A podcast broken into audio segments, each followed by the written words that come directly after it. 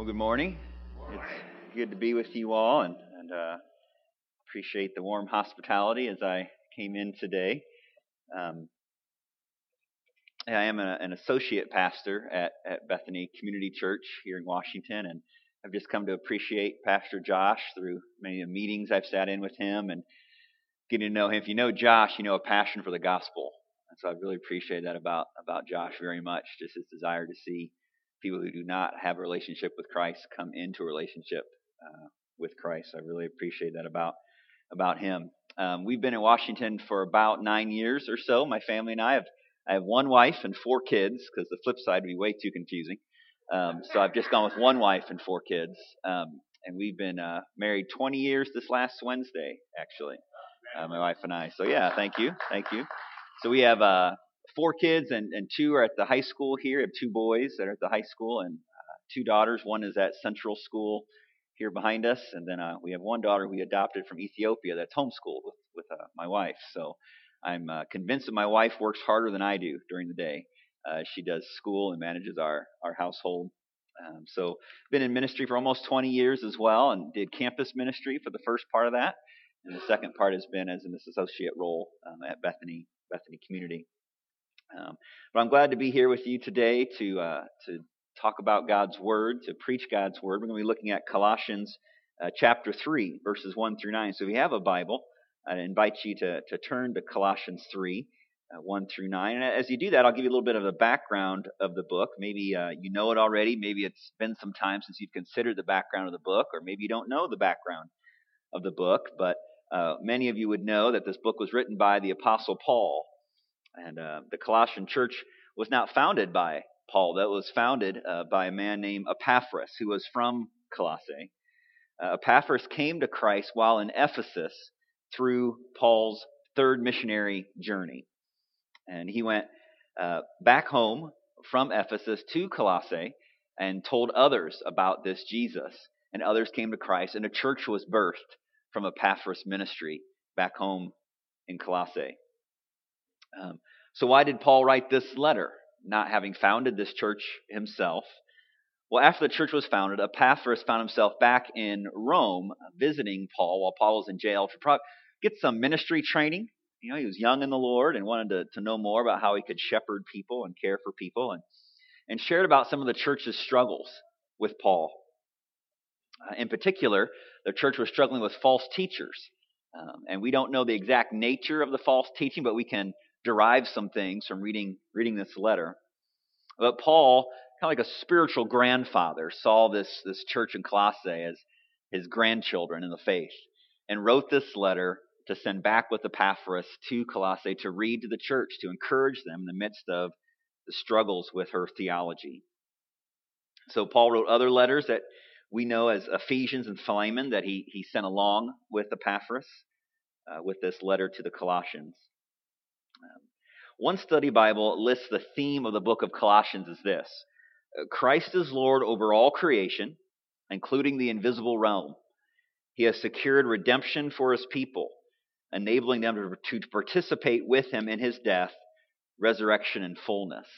And I think you'll see that theme uh, as we read Colossians 3 uh, 1 through 9. I'm actually going to read all the way through verse 17. And as you read this, I think you'll see a little bit of a, a structure here to these 17 verses. First, uh, Paul writes of the gospel as he starts writing here in chapter 3 in verses 1 through 4. And then verses 5 through 9 are this idea of putting off the things of the earth that we should put off in light of the gospel. Then in verse 10, Paul visits the gospel again. In case they were forgetting forgetful, a few verses later, he talks about the gospel again. And then in verse 12, he talks about the things we should put on in light of the gospel. So uh, let me read Colossians chapter 3. Uh, we'll be focusing on 1 through 9, but I'll read all the way through verse 17. It says, If then you have been raised with Christ, seek the things that are above, where Christ is seated at the right hand of God. Set your minds on things that are above, not on things that are on earth. For you have died, and your life is hidden with Christ in God. When Christ, who is your life, appears, then you will also appear with him in glory. Now to the put off. Put to death, therefore, what is earthly in you sexual morality, impurity, passion, evil desire, and covetousness, which is idolatry. On account of these things, the wrath of God is coming. And these you too once walked when you were living in them. But now you must put them all away anger, wrath, malice, slander, and obscene talk from your mouth. Do not lie to one another. Seeing that you have put off the old self with its practices and have put on the new self. This is the gospel again, which is being renewed in knowledge after the image of its creator. Here there is no Greek or Jew, circumcised or uncircumcised, barbarian, Scythian, slave or free, but Christ is all and in all. Then the put on. Put on then, as God's chosen ones, holy and beloved, compassionate hearts, kindness, humility, meekness, and patience, bearing with one another, and if one has a complaint against another, forgiving each other as the Lord has forgiven you. So you must so you also must forgive. And above all these things, put on love, which binds together which binds everything together in perfect harmony. And let the peace of Christ rule in your hearts, to which indeed you are called in one body, and be thankful. Let the word of Christ dwell in you richly, teaching and admonishing one another in all wisdom, singing psalms and hymns and spiritual songs with thankfulness in your hearts to God. And whatever you do in word or deed, do everything in the name of the Lord Jesus, giving thanks to God the Father through him. Let me pray for us as we begin in God's word. Heavenly Father, we're grateful for this morning. Thank you for your church gathered here at First Baptist, for your church gathered all over the world as we gather together for the preaching of your word, to sing these songs and hymns and spiritual songs, as we gather for fellowship, to encourage and to sharpen and challenge one another. We just invite you to sharpen us today as we look at your word. We pray all this in Jesus' name. Amen. Well, it wasn't long when I was new to campus ministry that uh, I was invited to a prayer meeting of other people who are in campus ministry. And at the time, our oldest son, who's now 16, was, was a newborn. And we got into this these prayer groups, and, and our group decided instead of just, just praying for the campus, we'd also pray for another. So, what were some personal prayer requests that each of us could share? And so I shared, I'm, I'm a new dad. Uh, my wife and I have no idea what we're doing, and so we need the Lord's help as we endeavor upon uh, being a mom and a dad to this new little boy. And as I said that, uh, an older man was seated next to me, and, and he had been uh, in ministry for many, many years, uh, overseas ministry actually, and to kind of come back to the States to do kind of the, the latter part of his life in ministry on the college campus. And he said to me, he said, Ben, he looked me right in the eye, said, I want you to know it is possible to rear children to love and follow the Lord in this culture today. It was possible to rear children to love and follow the Lord in this culture today.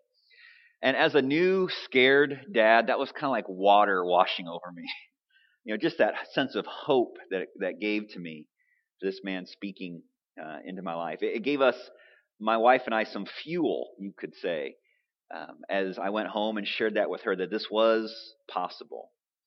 You know, with all the influences around our, our, our battles against our flesh, that this was possible. Our interaction was very brief. We, we quickly went into a time of prayer and then dismissed ourselves to go onto the campus. But I believe if I would go back and talk more with this man, um, he would add this that in the midst of that, obviously, of course, we need the gospel. The gospel is the most meaningful fuel needed to live out our lives as parents, or in general, just to live out our lives as followers of Jesus. The gospel is not just something for the day of salvation, then we kind of forget about it and live our lives by our own strength. The gospel is for every day, and the gospel is the fuel to live out our walk with the Lord. So, Paul writes of this kind of fuel to the Colossian believers. You know, they, they were struggling in their theology.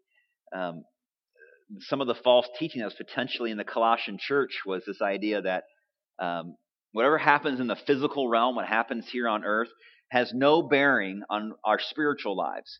So we can go and sin with our physical bodies all we want. It doesn't really affect your fellowship with God. And so Paul writes this about this fuel of the gospel to help remind them that the physical and the spiritual do affect one another and to give them fuel to live out their lives in this physical realm. He reminds them, encourages them to fuel up with the gospel. Now, if you're like me, I know oftentimes it's very easy to get wrapped up in my own flesh, to get wrapped up in my own sin. It, it, might be a sin that I go to repeatedly over and over and over again. It might just be a, a harshness that I have with my wife or my kids. It, it might be a sin that I maybe don't struggle with often, but it, it comes up often enough. And I look around and I see others who maybe are living a life that looks like it's going really well for them. And I think, boy, maybe if I just lived their lifestyle, I'd be okay. Maybe if I lived differently than what the gospel calls me to do, that would be okay. I might feel defeated by that sin. But like that man at that prayer meeting, I want to say to you, First Baptist Church, despite the pressures around us, there is hope for us to put off our earthly desires. Again, whether those are repeated sins that we struggle with or, or just uh, uh, sins that, that, maybe you've committed this morning. Uh, I'm, I'm probably not too far off to say that each of us have been involved in some type of sin in our thoughts and our actions and our words. Maybe we were impatient with someone. We were trying to get to church on time. Um, maybe we were struggling with the car in front of us as we drove here. Um, each of us struggle with our sin. And despite those struggles, there is hope to put off our desires so we can better bring glory to God. So that leads us to our first point here. It's, it's based in verses 1 through 4, and that's gospel fueled thinking. I think you have a notes sheet there that you're welcome to, to take notes. The Bible says, Blessed are the note takers. That's, maybe Josh has shared that joke before, but the Bible doesn't say that. But the notes are helpful, right, to, to help us to process what God is trying to teach us through, through His Word. Let's look back at verse 1, uh, verse 1 of, of uh, Colossians chapter 3. It says, If then you have been raised with Christ, seek the things that are above. So you have this first word. We'll just stop right there. If then you've been raised with Christ. If. Uh, there's kind of this if then statement that's brought up here. And, and if then statements, you know, are, prove true at the end. So if I were to, to stub my toe here at the bottom of the, of the pulpit, my toe would start to hurt. Then my toe would start to hurt. It's kind of an absolute, right? Well, this if is such a strong if, you could put the word since there. So look back at, at chapter 3, verse 1. Since you have been raised with Christ, of course you would seek the things that are above. It's not like a if you've been raised with Christ, you know, if you have time, you know, if you got some energy, you might want to consider maybe possibly seeking the things that are above. No, it's saying, of course we would. Of course we would seek the things that are above. So if you've been raised, or uh, if you've been co resurrected with Christ, then of course, you would seek the things that are above. It's a good and natural response to the gospel. If the gospel is true in your life, then you would seek the things that are above. This idea of seeking is this idea of striving earnestly to seek the things that are above. I'll give you an example. I don't know how many sports fans we have in here, but I have some runners in my family. We're a track and field and cross country family. Well, last spring we were at the Mid Illini conference meet at Pekin High School, and the hurdles were about to begin. The gun goes off, and these young men tear down the track. Now, I have a high respect for hurdlers. Running is hard enough. Now you're going to put stuff in my way as I run? And that's borderline crazy, right? But these young men are jumping over these hurdles, going after one another, and all of a sudden, this one man, he was in red. I'm not sure if he was Morton or Metamora or Pekin, one of those red schools. He hits a hurdle and slams the next hurdle, and bam, flat on the track. The whole crowd. was he going to be okay? He pushes himself, pushes himself up off the track, hops over the next hurdle, hops over the next hurdle. We start clapping, and he crosses the finish line. What is this young man doing? He was striving earnestly. I am going to finish this race. I'm going to get over these hurdles and I'm going to make it to the end. He was striving earnestly. But so for us, we are to strive earnestly and seek the things that are above. It's not just a casual thing, oh, I fell, I'm just going to stop here and just walk off the track. No, we pick ourselves back up and we keep striving earnestly to seek the things that are above. But different than that track athlete, we don't have a finish line just right before us today, right? We want to keep going. We want to keep going to seek His perspective, God's eternal priorities, and His view of life. We see Paul rebuffing any potential teaching in the church here that what happens in the physical world is not connected to what is above. Seek the things that are above. While you're in this earthly life, he's connecting the spiritual and the physical worlds here. So it says we're to do that where, where Christ is. That's where he is. He is above, seated at the right hand of God. Remember the gospel here. Christ is what? Seated. What do you do when you sit down? You're done. It's finished. You're done with your work for the day. You're seated. Why is Christ seated? Because the work is done. Church, do you hear that? The work is done. He has found himself on the cross. He purposed himself, I should say, on the cross, and the work is finished. We can find forgiveness. We do not have to be condemned anymore. We are saved. He is seated at the right hand of God. As a response to this work on the cross, we passionately seek this eternal perspective. So, if verse 1 is about striving, let's look back at verse 2. It's about concentration in gospel fueled thinking. So it says, verse 2 Set your minds on things that are above, not on things that are on earth. So this setting here, it means to, to, to think, to have this, this inner concentration, this disposition to set my mind on things that are above. You know, when being a parent, uh, our, our children oftentimes, let's just say, don't often uh, listen to us really well. Especially at these younger ages, you know, you're trying to tell them about it's time to get ready for bed, and they're kind of looking off. Yeah, I'll, I'll brush my teeth. Yeah, I'll, I'll, uh, I'll put on my pajamas. Sure. What'd you say? You know, they, they, they kind of have trouble. So what we would often do with our kids is we would say, okay, come here. And I, I, we gently put our hands on each cheek, say, repeat after me pajamas, teeth, bed. You got that? Pajamas, teeth, bed. Okay, say it back to me. Okay, good. Ready? Now go. And we send them off. Try to get that, that disposition, that concentration there. You know, when I was a kid, I thought that if I held a compass, you know, with that needle wobbling around, if I if I could just swirl it around enough, I would get that needle to move off of north. So I'd dance around, I'd twirl around, and I'd I'd look back and what happened? It'd come back. This compass has this disposition, this setting. Now there's probably some sciency stuff there too that I don't understand, but but the, the needle would always come back to north, right? It has this disposition, this concentration. That's the mindset here that Paul is saying to the book of in the in the book of, of Colossians. He's saying, have that concentration, set your minds on things that are above. There's a mindset to do this, like Philippians 4 8. Finally, brothers, whatever is true, whatever is honorable, whatever is just, whatever is pure, whatever is lovely, whatever is commendable, whatever, if there is any excellence, if there is anything worthy of praise, Think about these things, it says in Philippians 4 8. So don't hear what I'm not saying. I'm not saying, hey, church, you better start setting your minds. It's not a have to, it's a get to. See the difference there? Oh, I got to start setting my mind. Okay, this guest preacher came to First Baptist. I guess I got to start. Okay, I'll pull myself up with my bootstraps and I'll try to do it. Is that what I'm saying?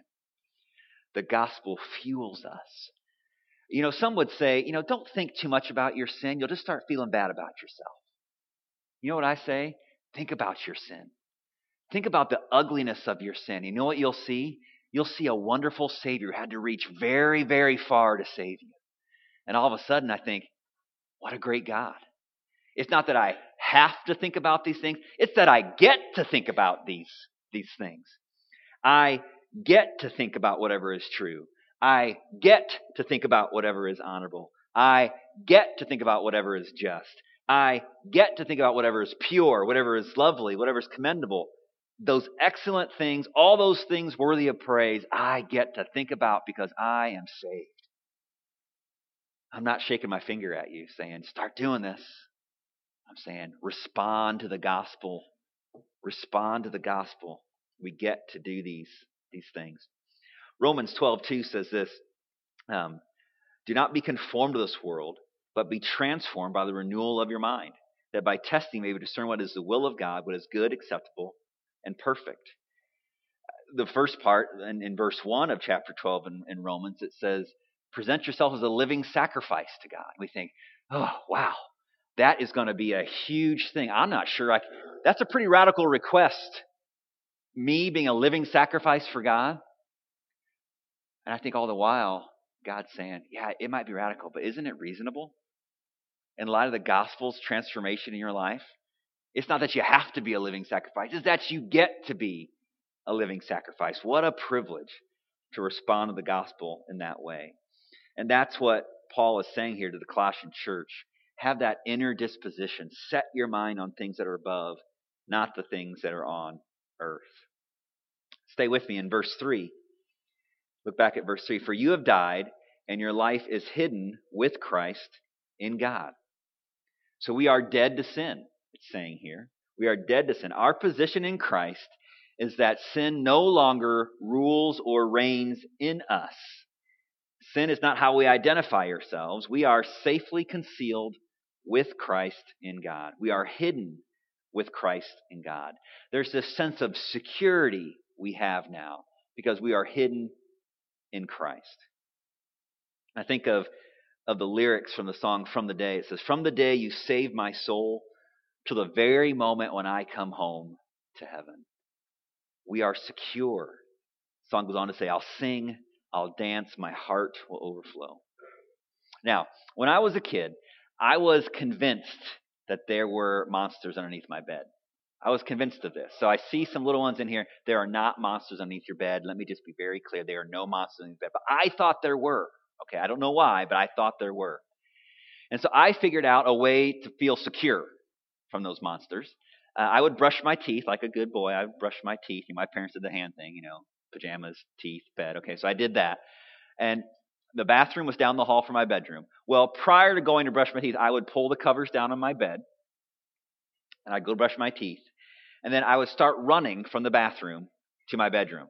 So I had to be fast. There were monsters there. I had to be fast. And so I ran, and once I got to the threshold of the door of my bedroom, I jumped from my bed with my left hand, switching off the lights, and landed in my bed, grabbed the covers, and pulled them up to my chin. Now, of course, the monsters know the head force field that you can't get to a child, right? There's a force field around the child's head. I'd made that up. But that's what I did because I, I, was secure. You know, I was had the covers up to my chin, had the head force field on. Um, I was secure um, from those monsters. Now, that type of security is kind of fun to dream about, to pretend about when you're a kid. But it has nothing in comparison to the security we have for being hidden in Christ. We are secure. The Holy Spirit takes residence inside of the believer. You can't pull the Holy Spirit back out of us. We are saved. We are secure. I remember in college hearing for the first time that you could be sure you're going to heaven. That radically transformed my Christian life. I no longer felt like I had to work my way into heaven. I knew that I was secure in Him. Let's look at verse 4 as we continue to fuel our minds with the gospel. When Christ, who is your life, appears, then you also will appear with him in glory. Who is Christ? He is your very life. For those who have placed their faith in Jesus alone for salvation, he is your very life. And when the rapture comes, at the end of days, we will be with him. And we look forward to that day as we think about the gospel. Okay, so what's an application here for gospel fueled thinking? If he is your life. I, I, teach a class on evangelism at my church, and one of the things we talk about is, is um, evangelism kind of gets a bad rap, I think, in the church. Because when we think about evangelism, some, some people have said, boy, evangelism's scary. Oh, that's so scary to talk about Jesus with other people. Boy, you really have to work up boldness and ask God for help because it's so scary. I don't think it has to be scary. Is Christ your life? Is he the most important thing about you? You know, as as we walk here and we have our fellowship time here before the sermon and the singing, the gospel and, and Christ should be so important to us that when we bump into each other, some gospel ooze should flow out onto me, onto you. that's kind of gross, right? But think about that. If, if Christ is our life, that we should just ooze the gospel out to a dying world, ooze the gospel out to one another, shouldn't we? It should just kind of flow out of us. It's a, a supernatural thing that just kind of comes out of us. So when it comes to you at work, with your neighbor, is the gospel a scary thing to share? No, it's our very lives. It's easy to talk about in baseball. It should be easy to talk about in the weather because it's our very life. It's who we are. The gospel is the gospel has so transformed our lives. That's the thinking we need to have. Evangelism isn't scary. It fuels us. I was listening to a, a podcast recently, and I always kind of wonder what's the name podcast mean, and, and I didn't really know what it was. It's a recorded message on the internet. so if you ever heard the word podcast, uh, it's a recorded message on the internet. And I was I had downloaded this uh, app called uh, from the Gospel Coalition, and I know uh, I see Pastor Josh quoting the Gospel Coalition oftentimes on Facebook. Uh, a fantastic website, thegospelcoalition.com, and they have an app you can download to your phone. You can listen to these recorded messages. And so I was out running one day, and I was listening to this message uh, by Mark Dever, a pastor out on the East Coast. And here, here's what he said. I'm running as I'm hearing him say this. He says, Whenever we recognize the reality that we're not in hell, it's dancing time for Christians. What a great statement. So I, I stopped my run, I, I, pulled out my phone, and I'm dictating that statement into my phone. And, and uh, you know, I'm not sure my phone's going to catch everything, so, so I say it pretty loud. So I say really loud, Whenever we recognize the reality that we're not in hell, and I see a guy 10 feet in front of me. Uh, so I'm like, okay, maybe I should say the rest of this really quick so he hears the good part of the story too. You know, it's dancing time for Christians. I want to make sure he heard the full story. We recognize that we're not in hell. That's an incredible thing. Stuart Scott once said, Every time I wake up, I thank God I'm not in hell. Because He is our life. He is our life. Christ is your life. And believer in Jesus, I believe you want this. You you don't desire to leave here with this heavy burden of, okay, I got all these things to do now. But you want to have this gospel fueled thinking. Now, if you're not yet a believer, you can have this. Uh, we talk about the gospel often at Bethany Community Church in four simple words God, man, Jesus, response. Took it from this uh, book called What is the Gospel? There is a God who is holy and perfect and can't be around sin. And man is full of sin and can't be around God. And that's why Jesus was sent, fully God and fully man, to pay the penalty for sin that we just deserve to pay ourselves. But we have to respond God, man, Jesus, response. We must respond to that gift being offered to us, the call of the gospel, and receive Jesus Christ into our lives as Savior and Lord. So if you have not yet placed your faith in Jesus Christ, uh, there is a time to do that today, and you can make that decision to respond to God's call. Okay. There are many encouragements in the book, The Cross Centered Life by C.J. Mahaney, to help us remember the gospel. He talks about praying the gospel, studying the gospels, um, memorizing the gospel. Um, I commend that book to you if you're struggling with living out gospel fueled thinking.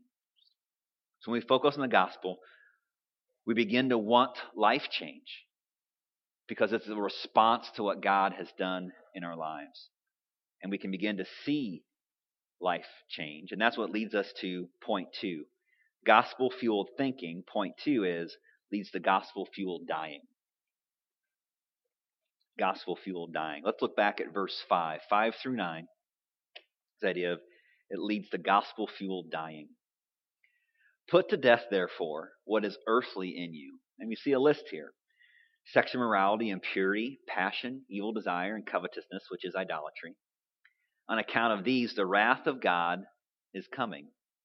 And these you too once walked when you were living in them, but now you must, must put them all away anger, wrath, malice, slander, and obscene talk from your mouth. Do not lie to one another, seeing that you have put off the old self with its practices.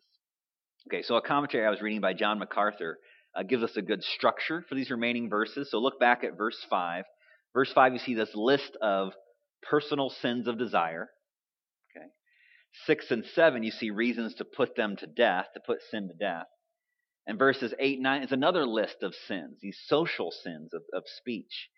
Now, this is an exhaustive list of every sin on the planet, but these are sins that Paul is asking us to consider here to put to death. So let's look at the first list, the, the first list in verse 5 there the personal sins of desire. Paul says to put them to death. Remember, your position in Christ is that you are dead to sin. Christ has paid the penalty for you. Now, your position is you're dead, but in our condition, it's position and condition.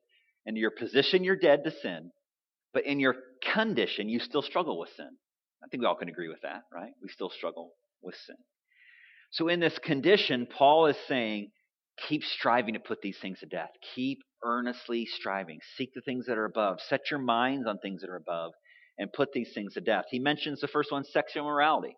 It's interesting it's mentioned first, right?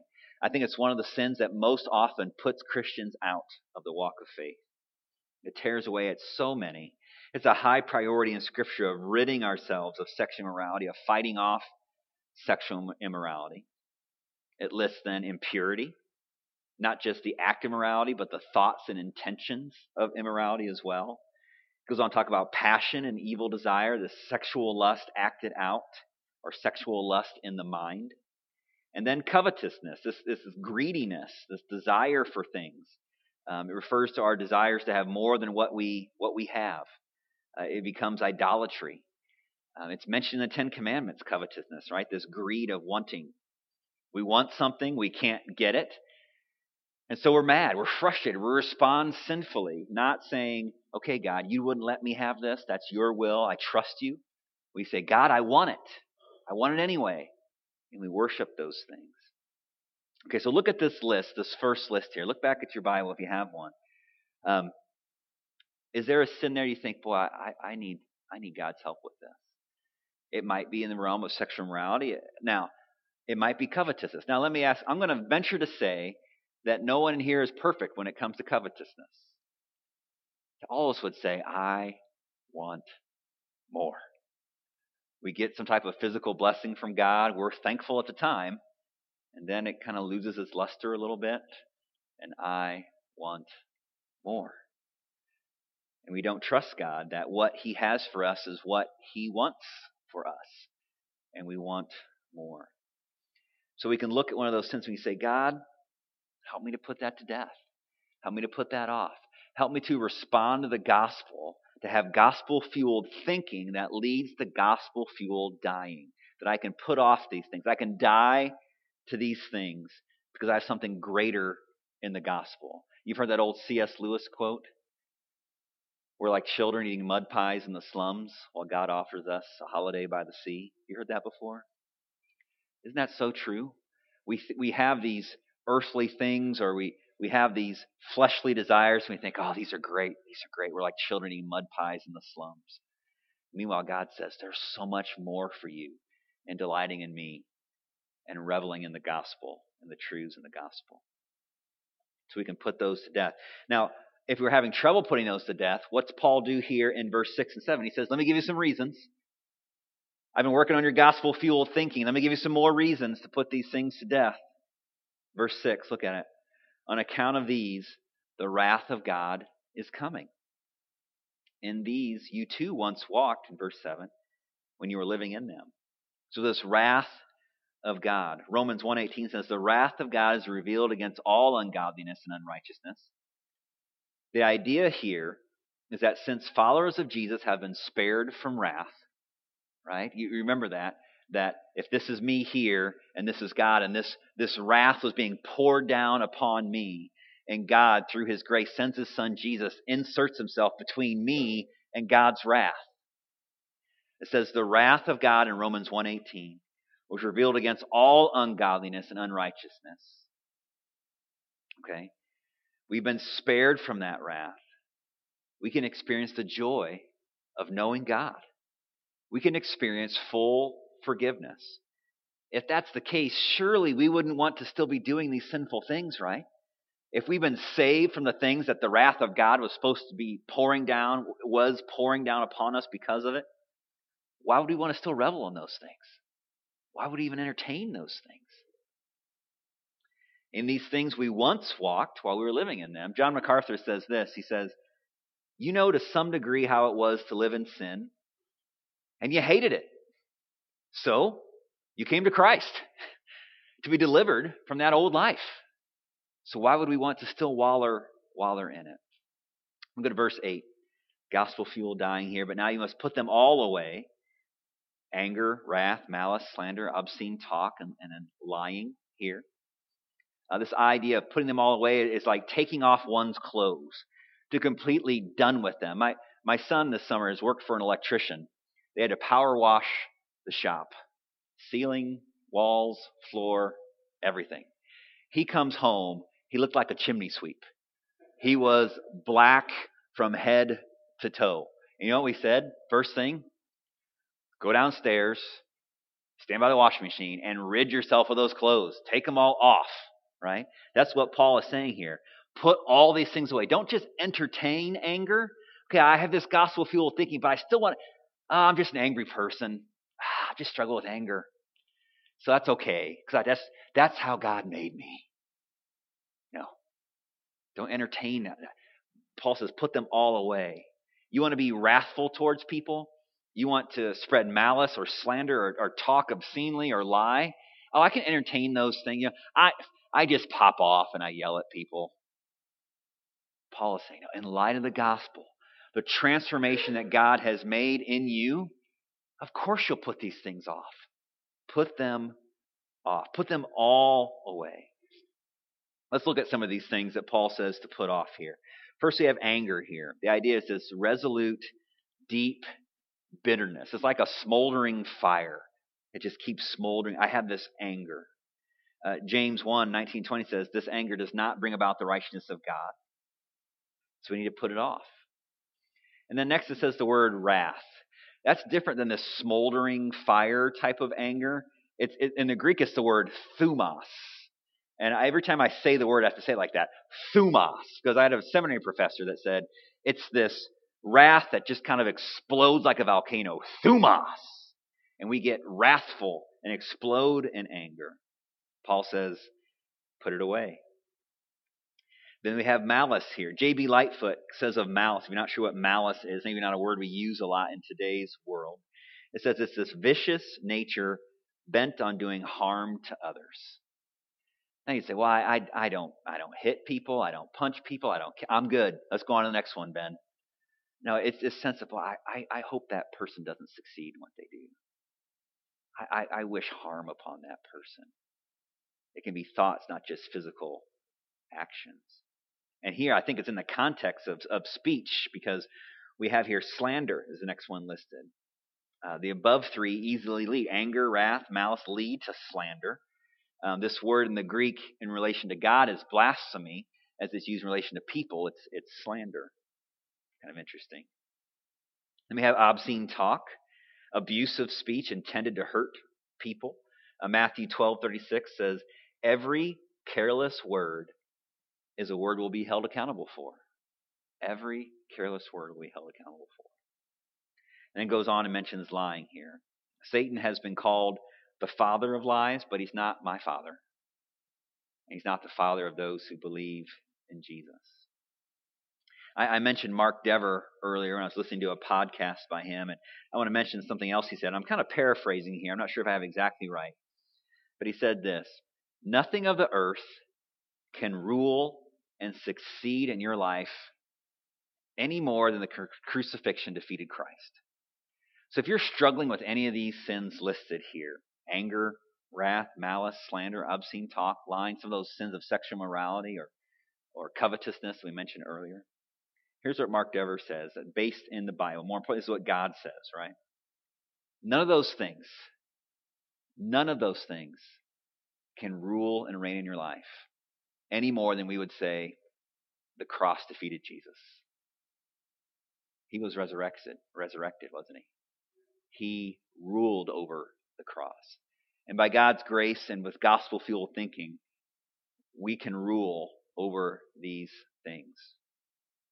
There is a need, a great need for us to focus on the gospel and starve ourselves from these things. So we don't want to feed ourselves with these things. Now, again, don't hear what I'm not saying. I, I, I don't want to tell you a list of here's the things you should not participate in so that you're not feeding yourself with bad things. I think it's a matter of the conscience. I think you, before you and, and your family, before the Lord, can decide what are the best things for you to, to feed yourself with, in, with. But in our, our house, we have this statement. We say garbage in, garbage out, Bible in, Bible out. We can feed ourselves with so much garbage. I mean, why do I still struggle with these sins? What are you feeding yourself with? Are you feeding yourself with the Bible and feeding yourself with the gospel, understanding the gospel more afresh? Again, are you pondering your sin? Are you thinking about the reality of your sin and how deep Jesus had to reach to save you? It's okay. Ponder it, embrace it. Think about the reality of your sin and think, what a great Savior. We can't sing about, oh, what a marvelous Savior we have. Let's think about, oh, what a great sinner I am. And we put our two hands up and we say, Praise the Lord, glory to God that He would save a sinner like me. Feed yourself with those things Bible in, Bible out. Well, I don't know if you came to church today with any weariness in your soul. If you came just kind of tired of my flesh. I'm tired of struggling with sin. I'm, I'm, tired of the effects of sin in my life. I'm tired of the effects of sin of others and how it's affecting me and my family or my neighborhood and my workplace.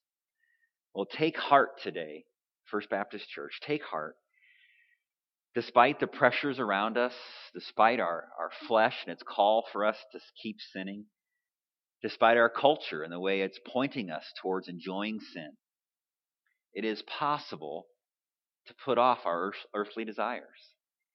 It is possible for us to put to death these things as we focus on the gospel.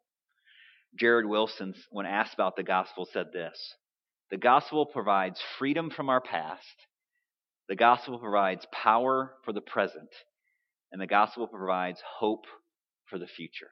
Let me read that again. It provides freedom from the past, it provides power for the present, and it provides hope for the future. So, like the new parent, wide eyed and looking for direction from a seasoned parent, our Savior, who can identify with us in every way, says it is possible to put off these things with the fuel of the gospel.